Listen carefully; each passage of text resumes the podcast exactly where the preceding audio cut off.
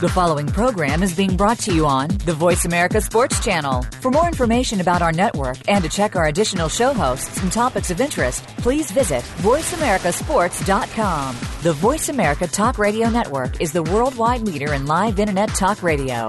Visit VoiceAmerica.com. The views and ideas expressed on the following program are strictly those of the host or guests and do not necessarily reflect the views and ideas held by the Voice America Talk Radio Network, its staff, and management.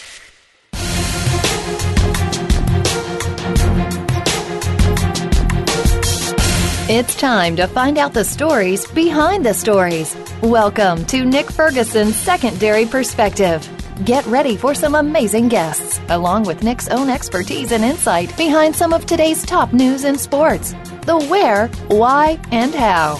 Now, here's your host, Nick Ferguson.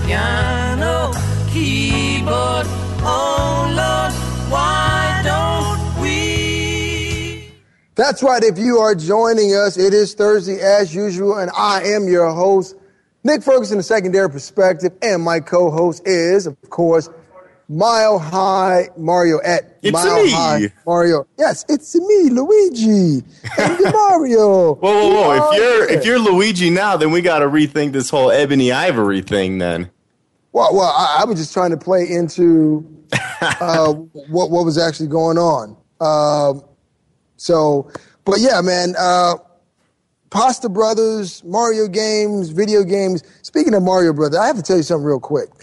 Uh, I don't know about you. I know you have a girlfriend, but I, I, I stopped playing video games with my wife, and here's why. My wife loves Mario Brothers.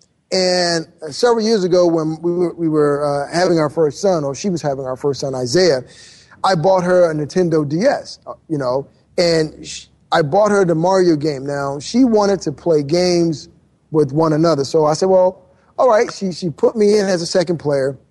And I don't know if you've ever seen this Nintendo DS. It's a little older, but you get Yeah. a split screen of, of, of both players.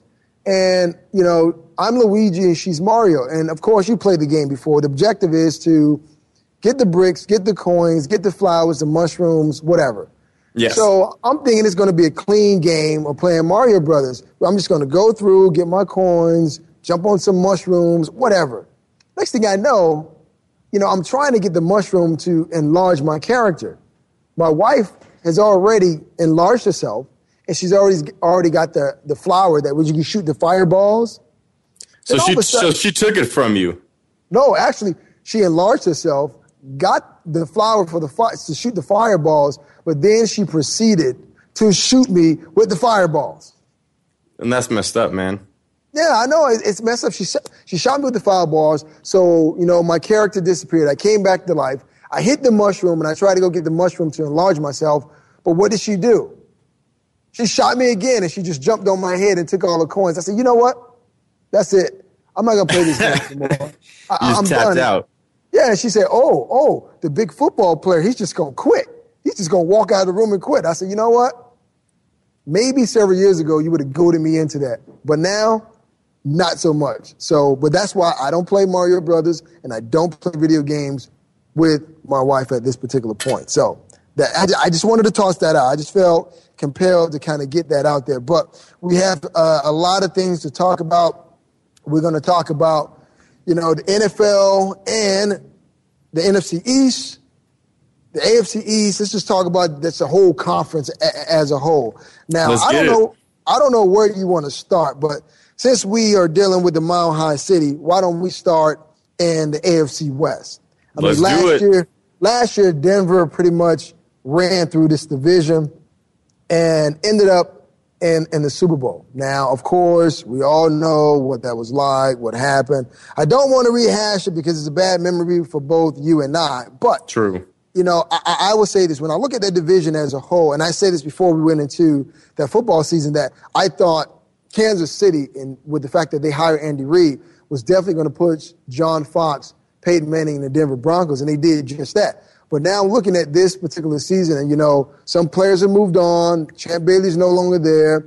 Von Miller's coming off injury. They have Demarcus Ware, T.J. Ward. We know what what about his issues were a couple of weeks ago about uh, him being in uh, shoe model club. That's what I like to call it in Denver. How do you see this division actually shaking down with the acquisitions that everyone made in this division? Well, here's the thing. If you look at the draft this year, Nick, you could tell all of the AFC West teams, including the Broncos, beefed up on defense. Now, the Broncos did it on defense, and they got the players that they got to either compete with the Seahawks or the 49ers. They're going to play each of those teams during the season, during the preseason, and most likely, if they make it back to the Super Bowl, one of those teams in the Super Bowl. So they're crafting their team to beat them. They got a nice cornerback to add depth to the cornerback. You know, you bring in Talib, Chris Harris will be back. He'll be full strength. I guarantee it by the end, uh, by the beginning of the season. Champ Bailey's gone, but a lot of people consider that addition by subtraction because he's, you know, he's on the wrong side of 30s towards the tail end, the twilight of his career, and he was eating up a lot of dough. Signed TJ Ward, and then they brought in, you know, a, a wide receiver in the second round. They got a big, nasty offensive tackle, a big center, a linebacker, and you could tell they're pretty high quality guys, but all of the guys that they drafted are very physical. Even their wide receiver, Latimer, uh, the big uh, draw on him was that he was the best blocking wide receiver in the draft, and that's why they got him. So that shows you he's not afraid to get his hands dirty. He's a physical player. The rest of the AFC West, the Chargers, Raiders, and the Chiefs all went heavy on defense to try and slow down Peyton Manning and the Broncos. You look at uh, the Chiefs getting Dee Ford. You look at the Raiders getting Khalil Mack. And then uh, the Chargers going after, I believe his name was uh, the corner out of TCU. All of these guys, these first round guys, were tools to try and slow down the AFC West Broncos. And you look at the rest of the draft too. All these teams, they're trying to beat the Broncos. The Broncos are a step ahead. They had the luxury of not really having any needs going into the draft. You know, you could argue maybe linebacker, maybe cornerback, but unlike a lot of teams, there was not that one position where it's like they really desperately need to get that position. So they had the luxury of kind of adding on players uh, to plan for the future. So really, there's only one very, very good team in the AFC West. It's extremely top heavy, but that's not to say that the Chargers and the Chiefs won't at least compete for another playoff spot like they did last year. The Raiders, even though they've been very busy in the offseason, they had a pretty decent draft, if you ask me, are now saying that they're not going to play Derek Carr, and I think that's a mistake. I think they ran into issues before with having the early draft pick sit after the Jamarcus Russell fiasco. They got to throw Carr into the fire, and it doesn't seem like they're going to do it. Oakland's looking for another, you know, sub 500 season, maybe 6 and 10, 5 and 11. Chiefs and Chargers, though, should be right around 500, maybe a little bit higher. The luxury that they have is the Broncos once again have a very difficult schedule. They're going back to New England. They have to play the Colts. They have to play all the first place teams. Plus, they're playing that NFC East division. Broncos playing in Seattle. So the only time that these teams will be able to make up ground in the AFC West is if the Broncos falter on the road against these top teams. But honestly, I don't see them competing quite yet with the Broncos in the AFC West until Peyton Manning calls it quits. Well, I'll tell you, when I look at the West as a whole, I mean, of course, I have Denver being there at, at, at the end, but you know, when you look at Dennis Allen, who was defensive coordinator for the Denver Broncos, they made a lot of additions to that Oakland Raiders team. They brought in a lot of older guys uh, that, that, you know, in their twilight hour who still have some playing ability, but maybe they can possibly come together. But then you talk about Derek Carr and you talked about, you know, the fact of the quarterback position and whether he would play. I mean, they have a veteran in Matt Schaub. Now, the, the, the knock on Matt Schaub is that he hasn't really been that, that, that guy. I mean, you start to put him in that same category as, as a Tony Romo, a guy who's paid, played a lot of games. He's paid a lot of money. But I would totally take Tony honest. Romo over Matt Schaub, like head and right. shoulders above. Really? Well, you see how you would say that because statistically, when you look at you know a quarterback that's put up a lot of yards in the regular season, you have to look at Tony Romo. Now, the only thing Tony Romo has not done was get this Cowboys team into the playoffs, and we'll get get to the NFC East uh, in a moment. But yeah, once again, you compare Schaub, Romo, both of these two quarterbacks, they've had a little margin of success. They both went to Pro Bowls. They both put up an enormous amount of yards, but it is what they haven't done in the postseason. So I give Matt Schaub uh, some some credit and Dennis Allen and Reggie McKenzie some credit for trying to put those veterans in place. And like you said, if you look at the draft as a whole, every team was trying to build on defense because usually it's a copycat league. Whatever one team does during the regular season and they have success, everyone else comes out and starts to duplicate. I mean, we saw what maybe four safeties go off the board, and that's unheard of. So everyone's Yeah. trying to use that same blueprint that Seattle used and hope that that they can turn things around with their prospective teams. But to me, uh, in order to get to the Super Bowl, you have to win your division.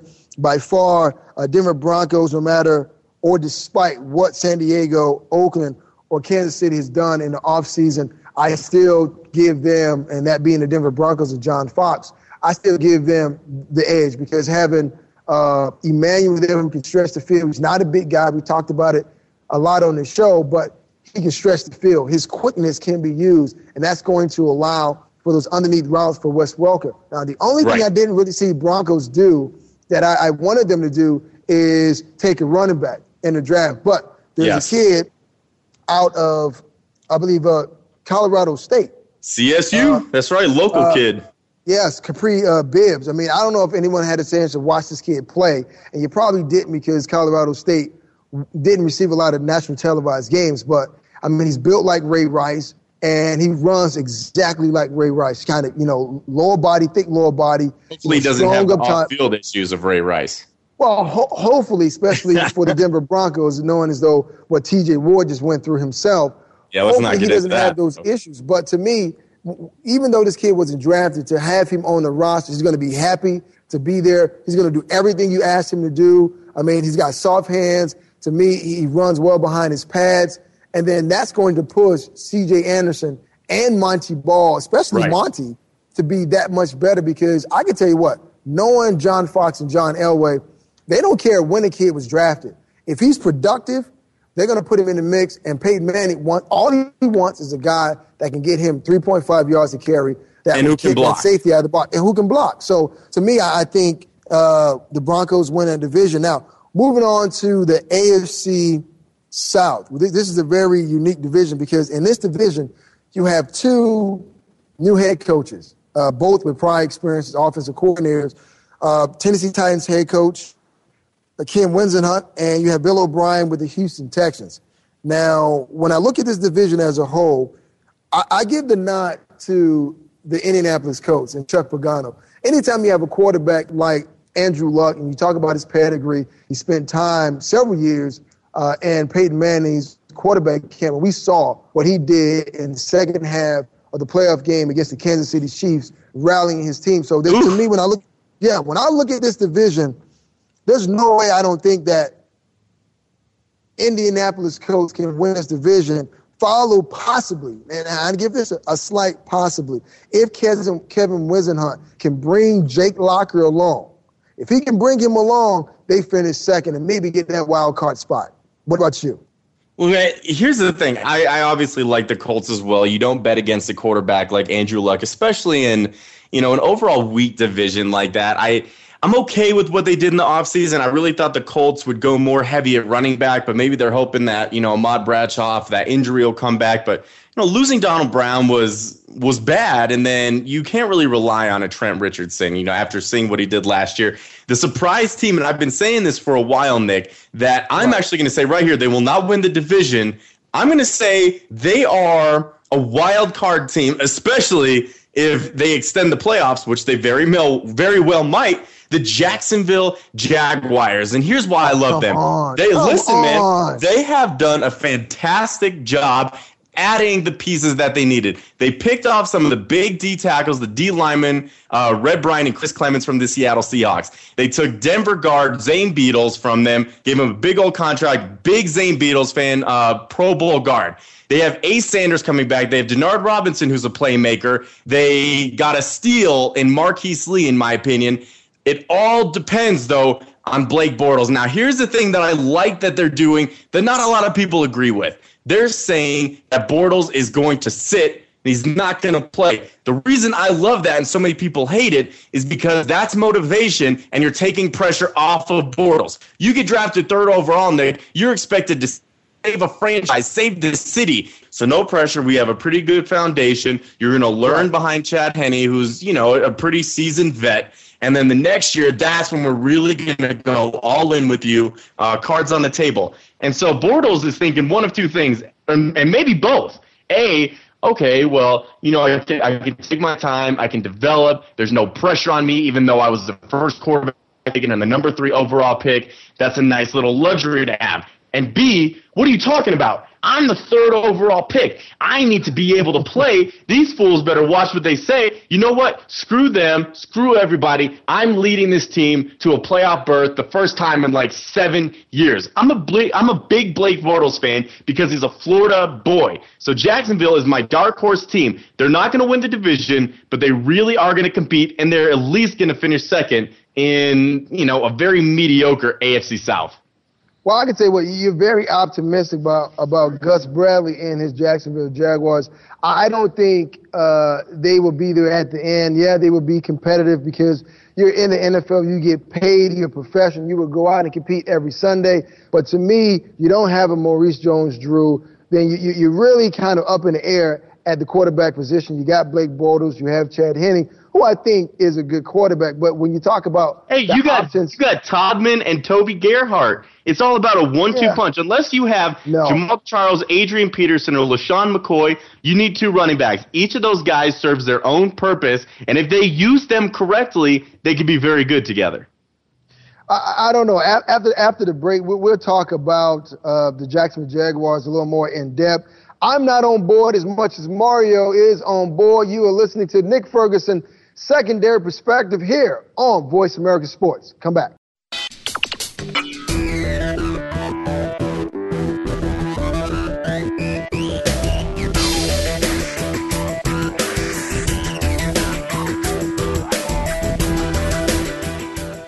Sports and medicine go hand in hand. Quite simply, if you aren't up to your game health wise, you won't be up to your game on the field. That's where Bruce the Sports Doc comes in. Dr. Bruce Grossinger uses his medical training and experience to bring you a link between sports and medicine, from the latest advances and treatments to discussion behind the injuries of the week. Bruce the Sports Doc and his team of guest experts are here each week to lay it on the line in terms that you can understand. Tune in every Tuesday at 5 p.m. Eastern, 2 p.m. Pacific on the Voice America Sports Channel.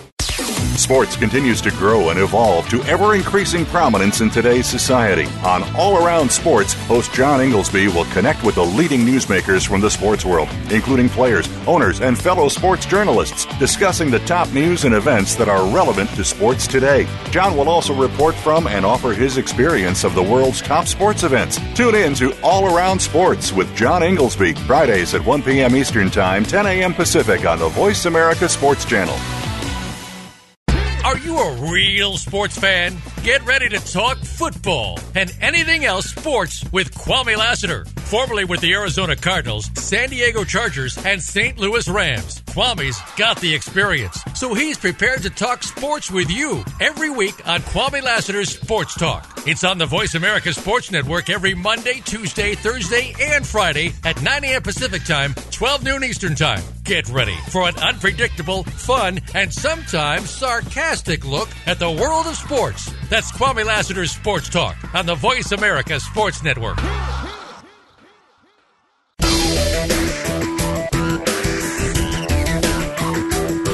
You're listening to Secondary Perspective with Nick Ferguson. To get in the lineup for today's show, please call 1 346 9144. That's 1 346 9144. Or send an email to nickfergshow at gmail.com.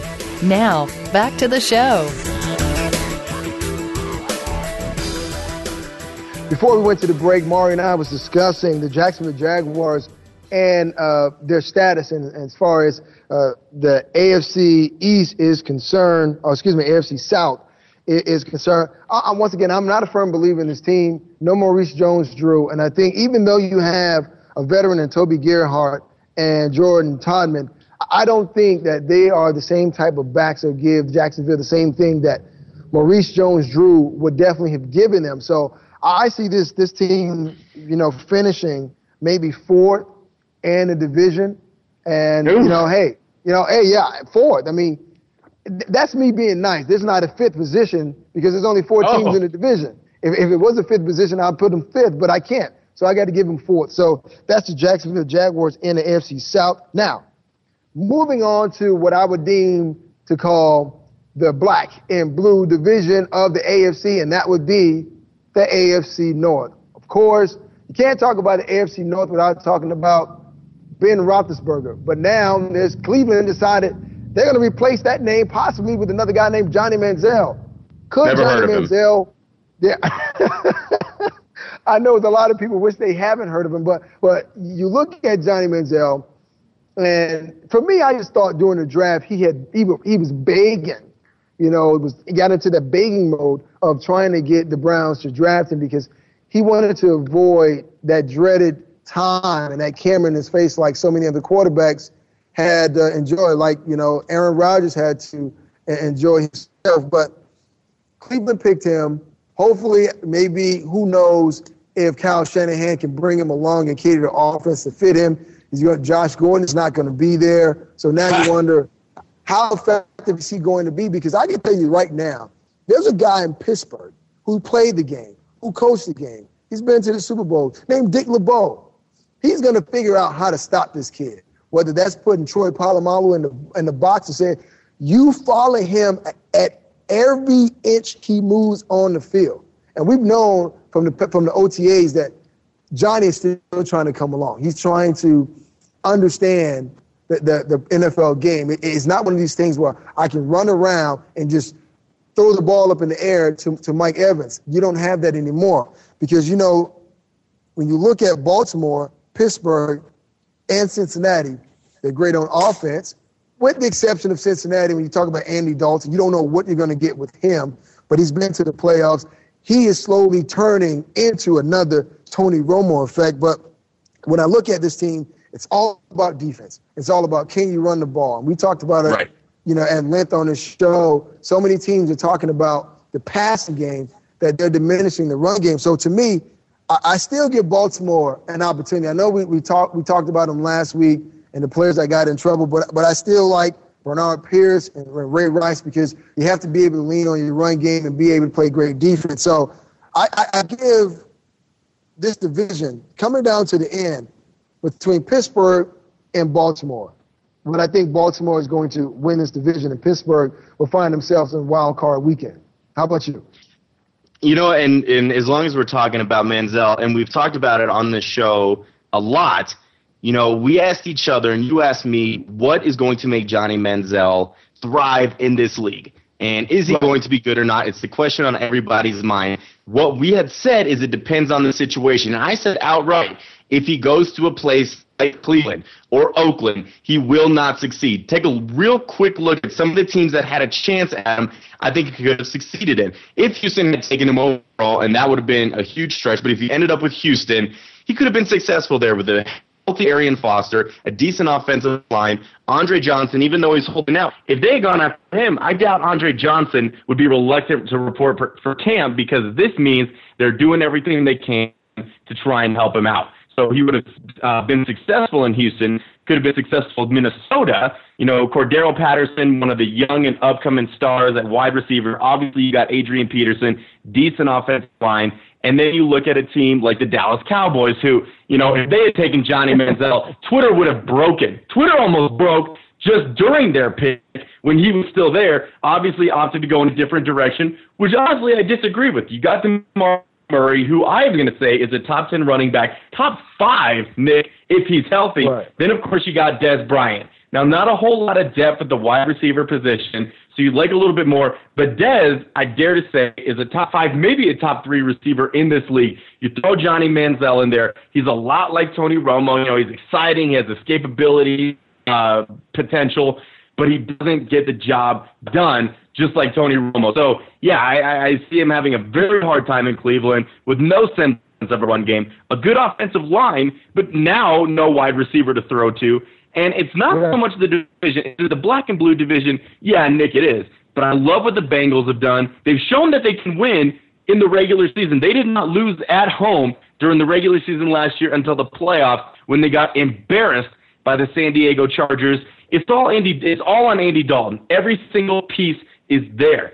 I mean, they even got. Uh, I think his name is Jeremy Hill out of LSU. A big old bowling ball running back. So it's him, wow. and it's going to be Giovani Bernard. I love what they did in the off season. They're moving it forward. They're trying to structure themselves to win the playoff. And this year, they're going to win the division again, and they'll win at least one playoff game. Andy Dalton gets the monkey off his back. But in that division, it's Broncos Patriots all the way. So they'll get there and they'll win the division. Ravens, as you were saying, I wish I could agree with you. Actually, no, I don't, Nick. I'm glad I can disagree with you because that team is full of criminals. they're going to miss the playoffs again, and they're going to go eight and eight, just like the Steelers. Wow, I mean, I, I, I didn't know that we were going into uh, real talk, but I mean, you kind of took it there with uh, the dysfunctional family uh, phrase for the Baltimore Ravens. I still think when you look at Cincinnati, uh, but more important, when you look at Baltimore, you have to, there's a couple of things you have to do if you want to win a championship, let alone win your division. You have to be able to run the ball. And they have two capable running backs. Now the thing is, is can they keep them on the field due to the off the field issues? That's yet to be seen. Right. But if they're able to, that gives them a one-two punch. And we always know you got Elvis Dumervil on one side and Terrell Suggs on the other. Holy clogging up the middle, you know, and Daryl Smith at the middle linebacker position. They're going to be there at the end. And all Flacco has to do is not turn the ball over. And now you got to keep this in, in, consideration. They have a new offensive coordinator and uh, Gary Kubiak. And they add, you know, uh, Steve Smith.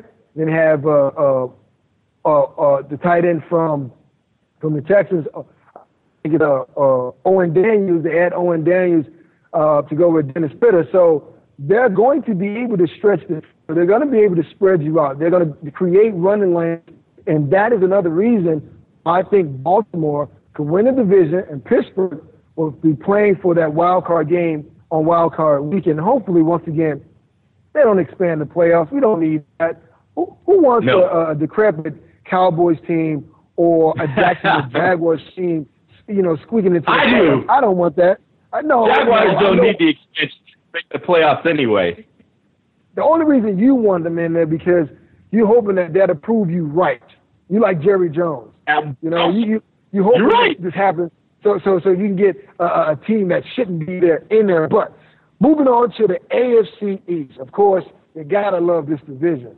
The Hood, the Palpatine, call it whatever you want to. You call it Spygate, whatever if you ask Troy Brown, Spygate never happened, but I never bet against Tom Brady and Bill Belichick, especially in this division. When you look at this division and break it down as a whole, Rex Ryan's job was, you know, up in the air. He didn't know what was going to happen. You have Geno Smith coming into his second year, and now Marty uh, Mornhinweg brings over a new face that is similar that he understands, right?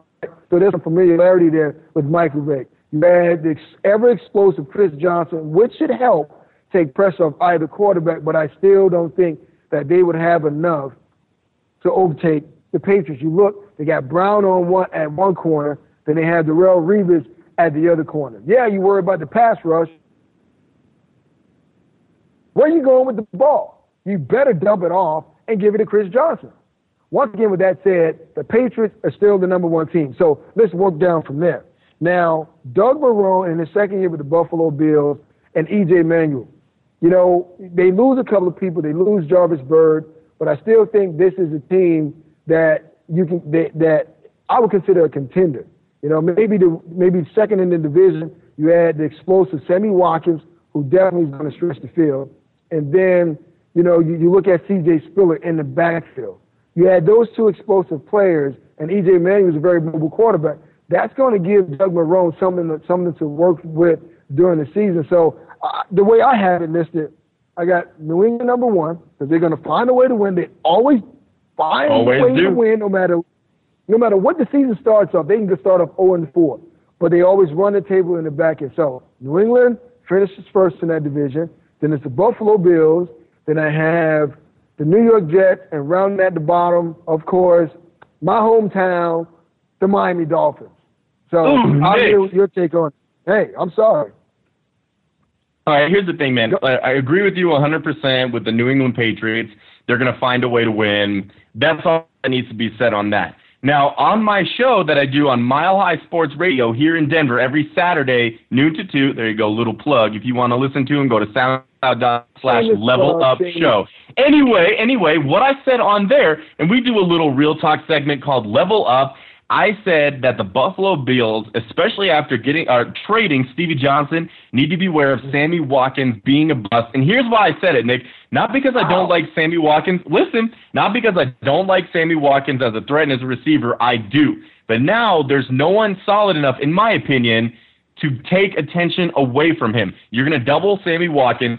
They're going to play half their games in freezing cold Buffalo, where I know players don't want to play, especially wide receivers. You got EJ Manuel, who I'm not sold on, couldn't even make it through his rookie season without getting hurt.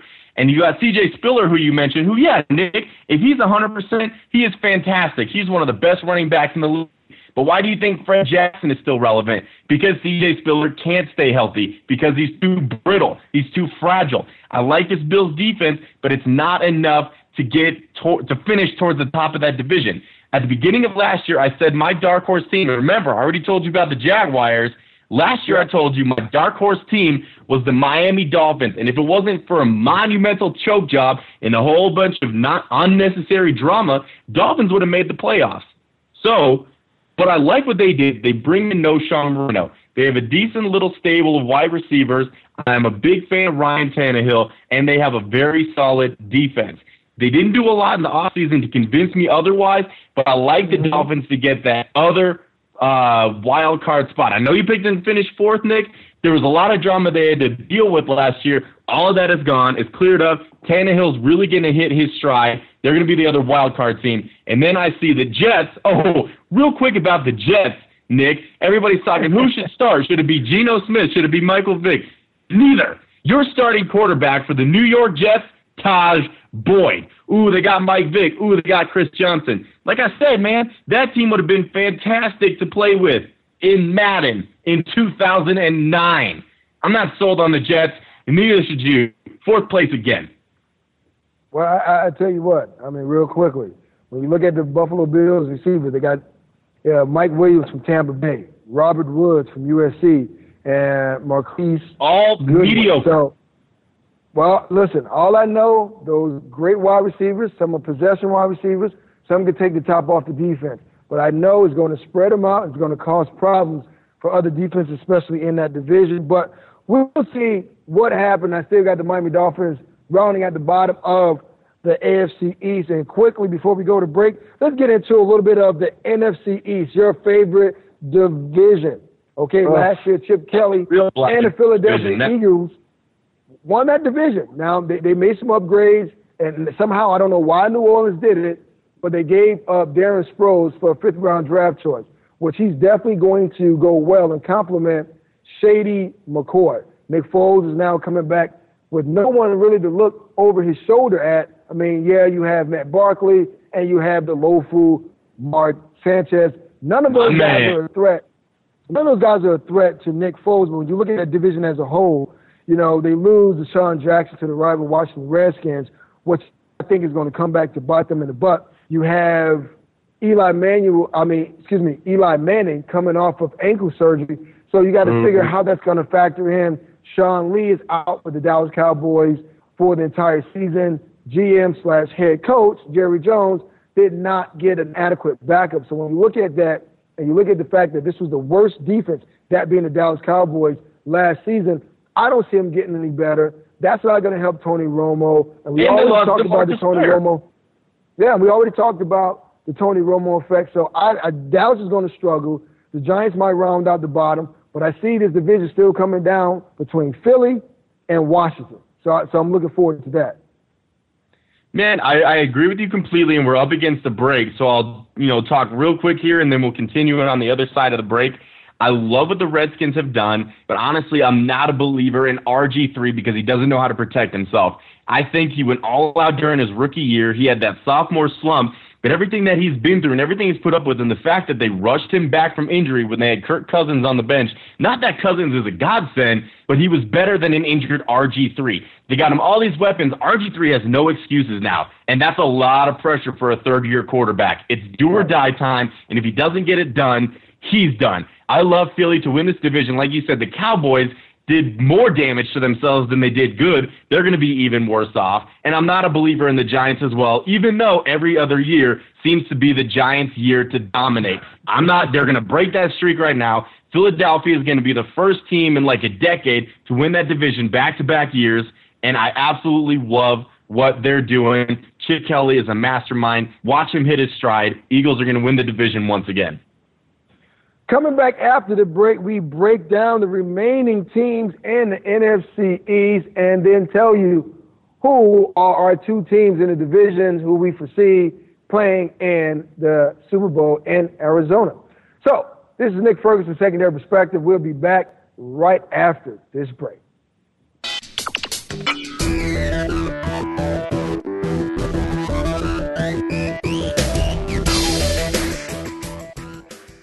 Looking for the best show about horse racing and handicapping? Want to play the ponies? Join us every week for Winning Ponies with John Englehart, racing's regular guy, where you'll go inside and behind the scenes with the top jockeys, trainers, agents, and handicappers in the world of horse racing. This show is the perfect complement to the Winning Ponies handicapping website. Listen for top plays for the weekend and the spot play of the week and win prizes just for calling in. Winning Ponies with John Englehart is live Thursdays at 8 p.m. Eastern, 5 p.m. Pacific on the Voice America Sports Network. It's time to let the ladies do some sports talking around here. The sports girls take over the Voice America Sports Channel every Monday for The Inside Score. Beth Silverberg, Chin Chin Ong, and Stacy DeBerry are here to showcase the athletes, the coaches, and the foundations that change lives. In addition, we'll have a ton of regular features and a featured guest sports girl every week. You'll hear the stories you need to hear from the people that make the difference. The Inside Score is heard every Monday at 7 p.m. Eastern or Pacific on the Voice America Sports Channel. Want to experience football from the perspective of two former players who also have coaching experience? Tune in to Sports Info UM with Daryl Oliver and Sam Sword. We'll talk about the drafts, play by play, and even what's happening in the offseason. Daryl and Sam have the connections and the knowledge to bring you the inside stories of the game's past, present, and future. We'll cover the camps, on and off field, and everything else, football and beyond. Sports Info UM is heard Mondays at 8 p.m. Eastern, 5 p.m. Pacific on the Voice America Sports Channel.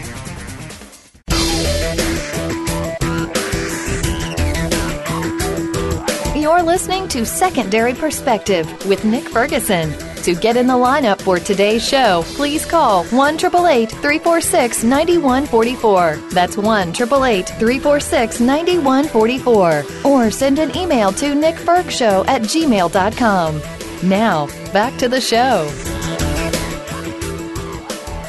All right, let's go ahead and continue breaking down the remaining teams in the NFL. We are in the NFC right now. Last, before we went to the break, we were talking about the Dallas Cowboys and the NFC East and how the Cowboys are going to find themselves out yet again. I don't know what Jerry Jones is going to do. I was going to uh, tell the competition committee extend it by four teams, so maybe my Cowboys will get in yet again. Oh, maybe Who's not, Cowboys? Jerry Jones said, "What about those Cowboys?" I don't know anything. So who knows anything about those Cowboys? Who knows? Anyway, I, I wanted to jump into the North, but I'm going to save that because to me that's a very special, intriguing division. I'm going to jump over to the, the NFC West. Okay, of course, everyone talked about Seattle Seahawks, what they did last year, and the fact of you know signing Doug Baldwin back. You know, you have Russell Wilson, you still you have Skittles, you have all these guys coming back. You have Richard Sherman and Earl Thomas signing huge deals this past uh, offseason, so we have to keep a look and an eye on them to see how well they're going to earn that money. But when you look at this division, you got Seattle, you have 49ers, you have Arizona, you have the Rams. Now, I believe Bruce Arians and Arizona came on uh, last year a little. I think they're going to try to turn a corner. I give them about two extra wins than they had last year. Uh, the Rams, when you look at what Jeff Fisher was trying to do, he was trying to get better on offense, but more importantly, he was trying to add more depth and speed and the physical part of the game on defense. So I, I think they're going to be up there. Now, it's going to be a fight, to be totally honest, because we don't know where, if we're going to get a healthy Sam Bradford because he hasn't really been healthy for a 16 game season. So, you know, the Rams' success is going to depend on whether he can actually stay healthy. But always you have to look at these two teams, San Francisco and Seattle, battling the, the division. Colin Kaepernick has had his troubles in the offseason. You know, it's ongoing investigation about what took place in Miami. But to me, it is hard for a team to go back to back in Super Bowl appearances. So, with that being said, I think Seattle will be there, but I think we're going to see another team emerge in the NFC West, and that team could be the 49ers, followed by Arizona, then the Seattle Seahawks. Ooh. I don't know about you. Yeah, I, I, know, I know it's tough. I know it's crazy, but but I'm saying that because Seattle is a very talented team. They run the ball, they play defense, and they have an excellent quarterback in Russell Wilson. Just kind of going on the idea that it is hard for a team to repeat. You know, you're not going to have a season like you had last year. I don't think it's going to happen. I could be wrong. And if, if I am, I will come on the show and I will say, you know what? I was wrong. But you tell me what your thoughts are. Tell me your thoughts. Hey, saying that Seattle's going to finish third in that division is uh, is saying a lot, especially what they did at home last year. But you know what? I don't think you're completely crazy saying it. I agree that the Niners are going to win the division. Uh, they have, in my opinion, the third best receiving core in the NFL. Kaepernick, you know, again, we're talking about the sophomore slump. He still did well as a sophomore, honestly. You know, his first com- his first complete season as a starter.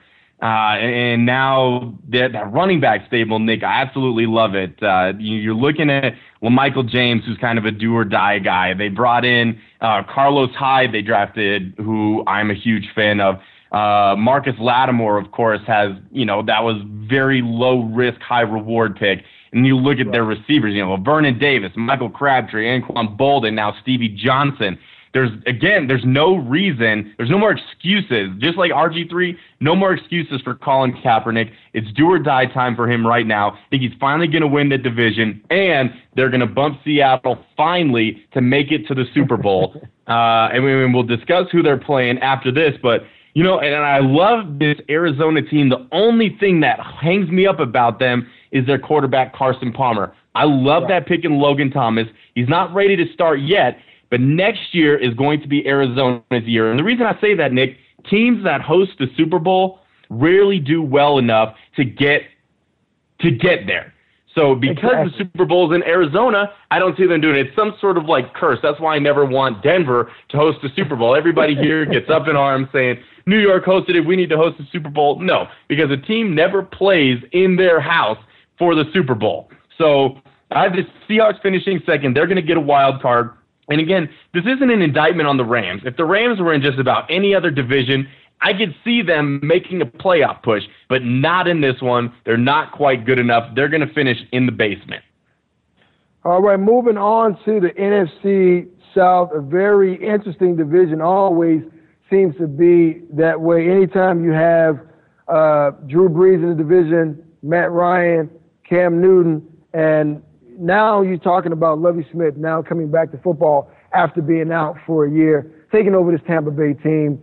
They picked up some pieces in the draft, and all I've been hearing about is their defense and how better their defense is going to be this year with Lovie Smith at the helm. We still have to wait to see how that's going to shape out. But I know Sean Payton and Drew Brees are always there in the mix.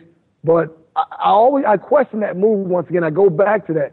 How do you give up Darren Sproles you know, arguably your best back out of the backfield, especially in the, in the friend to Drew Brees, how do you give him up to the Philadelphia Eagles? I think that's going to hurt. Well, now, can I can I answer that real quick, Nick? Yeah, since you're go right ahead. He, and, and I thought it was crazy as well. And I that was a guy that I really wanted the Broncos to go after. They needed a running mm-hmm. back, change of pace back, plus a return guy. Here's the knock on Darren Sproles. And you played in the NFL, Nick, so you know what happens to a running back after 30 years old. They start to decline drastically. Now, what makes Sproles great is his quickness, his ability to hit the hole, his shiftiness. He's never going to run you over. He's never going to muscle you over. So when you start to talk about a guy who only relies on speed in his decline on the wrong side of 30, I thought a fifth round, it made sense looking at it hindsight. I could be wrong. If you find the right place for him, which was Philadelphia, by the way, he could succeed Right, Chip Kelly's going to have stuff for him, but he's not going to have a lot of longevity there. He might have one more decent year in him, catches, catching passes out of the backfield. But after that, you got to think that Darren Sproles is just about done, in my opinion. So the Saints not that, losing Mario. too I much disagree. with him. I, I, I, I, I really disagree with you because when you look at the type of back that Darren Sproles is, you go back to San Diego. He one of those in between the tackle guys. You got him out on the edge, you mash him up with the linebackers, you put the ball in his hands, and you let him make moves. The same way that he's being used by Sean Payton in New Orleans. You know, get him out on screen passes, flare routes, will, wheel routes like that. To me, that's how you use his attributes as a player. He hasn't really taken those those, those blunt shots that you were talking about because that's the misnomer here when you talk about NFL running backs or NFL players as a whole. Once a guy reaches 30, the idea is that he is done.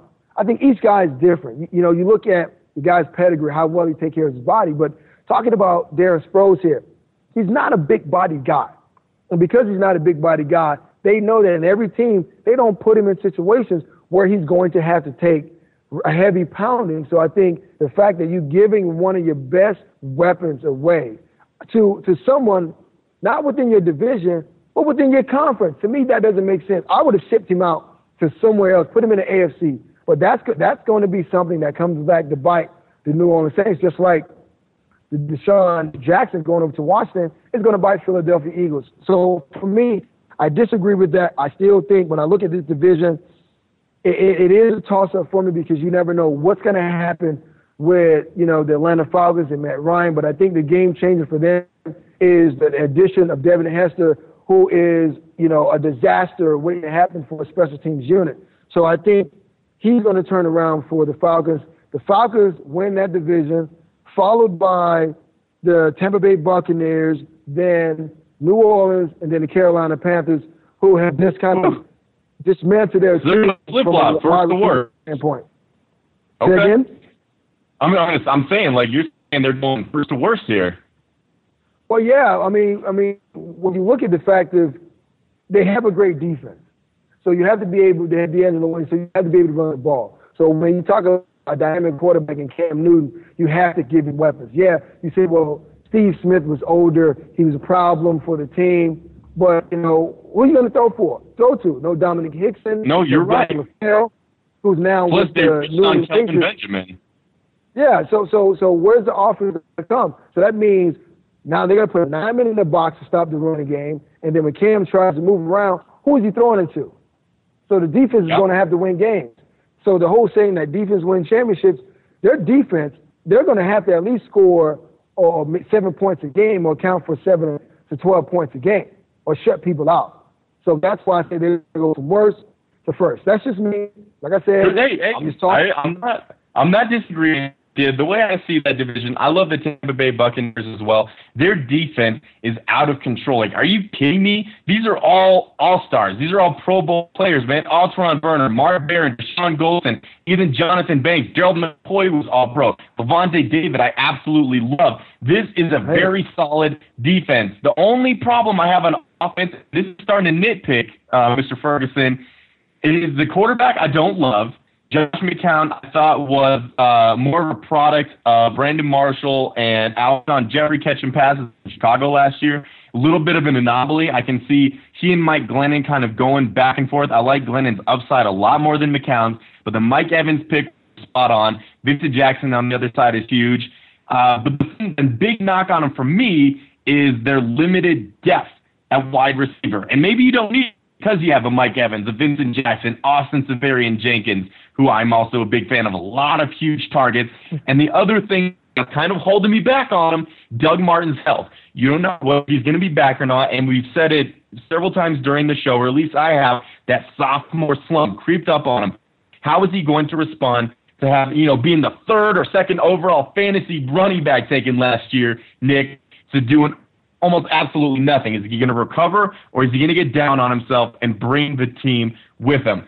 I think the Tampa Bay Buccaneers are a great team. They're right there on the cusp. And if their defense can save them, kind of like it brought them to the Super Bowl in 2005, then this is a very difficult team to beat. However, the New Orleans Saints, in my opinion, are like the New England Patriots of the NFC. Did they cheat a little bit? yeah, but they got punished for it. They always find a way to win. They find a way to get into the playoffs. They find a way to make some noise. Last year, almost everybody had the, the Eagles beating them in the first round of the playoffs. They went into Philly, they beat them down, and let's not forget, they played the Seahawks very, very tough in that game, a game they weren't even supposed to be in throughout. So I love the Saints to win the division again, and, and adding Brandin Cooks, Nick, I absolutely love. I liked what I started to see from Mark Ingram ter- towards the end, and I love that little running back, uh, Khiry Robinson, I think his name is, um, as a little change of pace back. So again, Drew Brees, hard guy to bet against. So I have the Saints winning that division. Well, I, I tell you what, I, I don't, uh, and we're, we're not going to agree, and it wouldn't be a great show if we agreed on on everything. But I still like the fact of uh, Lovie Smith looking at what he had when he was a head coach of the Chicago Bears, trying to bring defense over, the ability to run the ball, and then adding Mike Evans to mix to go with Vincent Jackson, hoping that would give Doug Martin some space and you don't have to really beat him down and hopefully, you know, Mike James from the University of Miami, uh, hopefully he can start, you know, turning the corner and we can see his maturation process because if that can happen, now he can spare Doug Martin and take some of those, the bulk of the carries away from him. And who knows? Right. Anything can happen, but, you know, defense still runs, wins championships. You have to be able to run the ball. That's still his philosophy games. Now, quickly, let's jump into uh, the, NFC, the NFC North division I give to the Green Bay Packers right off the jump because guess what? They have that guy, that's right, Aaron Rodgers, that bad man he is, as He's Stephen A. call him, the bad man. He is bad. And, and you look at this division, uh, you have Jim Caldwell who's now taking over in Detroit. Detroit has had their issues. Uh, you know, Megatron this offseason, two surgeries, one for his finger, one for his knees. So we got to look at that to see how he's going to uh, turnaround this year. But look at the Chicago Bears, and you got Jay Cutler, and he, he has a slew of weapons. When you're back up and, and Josh McCown can come in and surpass you to, uh, statistically uh, more so than you you have been being a starter with your guys, that says a lot about you as as a quarterback. But he has weapons. He has weapons around him. Hopefully, he utilized those weapons. I think not having Devin Hester to flip the field for them is going to hurt them, but they pick up two good pass rushers. Uh, they, you know, uh, uh, Lamar Houston, I believe, is, is, and you know, this is going to help them being able to get that pressure off the edge and rile, you know, use these quarterbacks in that division and try to get that ball out a little early. That's going to help them. That's going to make it for the deficiencies that they had in their secondaries. Where I mean, I don't know if you had a chance to watch last year where they were horrendous. But I got Green Bay winning this division, followed by closely by Chicago yet again, then Detroit, then Minnesota, and then new head coach Mike Zimmer uh, rounding out the bottom. So you tell me what you have. You know what? I'm going to give my dark horse team in the NFC, just like I did in the AFC, Nick, and it's the Minnesota Vikings. Now, I'll admit, I thought they were going to be, you know, put make a strong push for the playoffs last year. And as weak as that division ended up being record wise, the Vikings had a chance to win it, but I just gave too much credit to Christian Ponder. I saw what he had done at the end of the previous season where he got the Vikes into that wild card spot. So I thought, all right, here he comes. He's finally going to figure it out. He's going to live up to his first round pick and then completely lays an egg. You know, when you're losing playtime to Matt Cassel, Nick, and Josh Freeman, who hadn't played at all, then you know you have a problem. They went out and they got their guy, Teddy Bridgewater, who, as I've told you, was my top ranked quarterback all along. Now, stuff happens towards the end of the season. You know, people start to get down on him. Bortles came on strong at the end. Johnny Manziel is Johnny Manziel. But I think this is a great fit for a Minnesota team. You still have the best running back in football in Adrian Peterson. And like I said, one of these up and coming kids in Cordarrelle Patterson, who I love very much. Their defense still has some holes, but it's going to be better. However, are they going to win this division, Nick? No, we're not going to give them that much credit, just like I didn't give the Jags that much credit. It's going to be the Green Bay Packers, barring some sort of injury, again, to Aaron Rodgers. This is far and above the best team in that division, maybe in the NFC. And in fact, they are going to make it to the NFC Championship game against the previously mentioned San Francisco 49ers. However, will lose out from there. You got to love Aaron Rodgers. You got to love Eddie Lacy. So many targets for him to throw to. Finally getting a healthy Clay Matthews back. BJ Raji rounding off a very good defensive line. Packers are too tough to beat. Now you go over to the Chicago Bears, a team that, you know, I will say I like a lot, but I don't believe in Jay Cutler. Never have, never will. And as far as the Lions are concerned, they have all the talent in the world, but year in and year out, they can't put it together. It's going to be Pack, Vikings, Bears, Lions. Well, we, we have about 10 seconds left before we close out the show. So we come to a point where we gave our rundown, and all these things are subject to change because it's just early. A game hasn't even been played, but. No, watch it down. Put it in the books. in the sake of good uh, gamesmanship, give me your two teams represented for the NFC and the AFC in the Super Bowl. And these are subject to change depending on injury. I'll let you go nope. first. No, these are not subject to change. This is a guaranteed. Take it to Vegas right now. 49ers, Broncos in the Super Bowl. Denver wins 34 to 24. Well, I'm going to go in a different direction. Like I said, the subject to change. I'm going to go Packers and Pats and the Super Bowl. So, yeah, Packers and hey, listen, we don't have to agree. It, would, it wouldn't be a great show if we did agree. But thank you for. Well, if we agreed, then we would both be right, Nick. Well, we don't have to. I don't want to be right with you all the time, Mario. It wouldn't be good for the show. Don't you want to be right sometimes? well, well, you know what? I, well, like, like some lawyers say, even when I'm wrong, I'm right.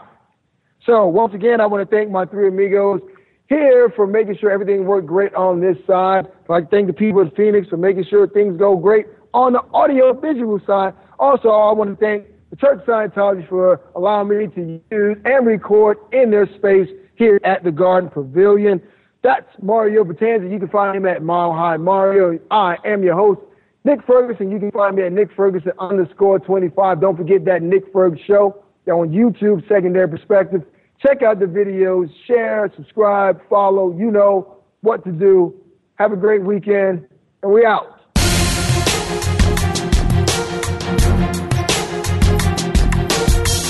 Thanks again for stopping by. Be sure to catch Nick Ferguson's Secondary Perspective again next Thursday at 1 p.m. Eastern Time, 10 a.m. in the West on the Voice America Sports Channel. We'll share some more great stories next week.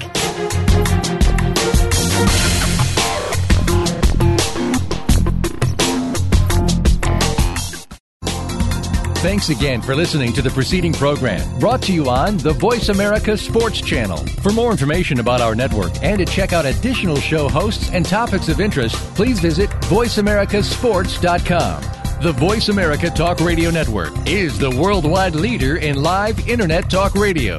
Visit VoiceAmerica.com. The views and ideas expressed on the preceding program are strictly those of the hosts or guests and do not necessarily reflect the views and ideas held by Voice America Talk Radio Network, its staff, and management.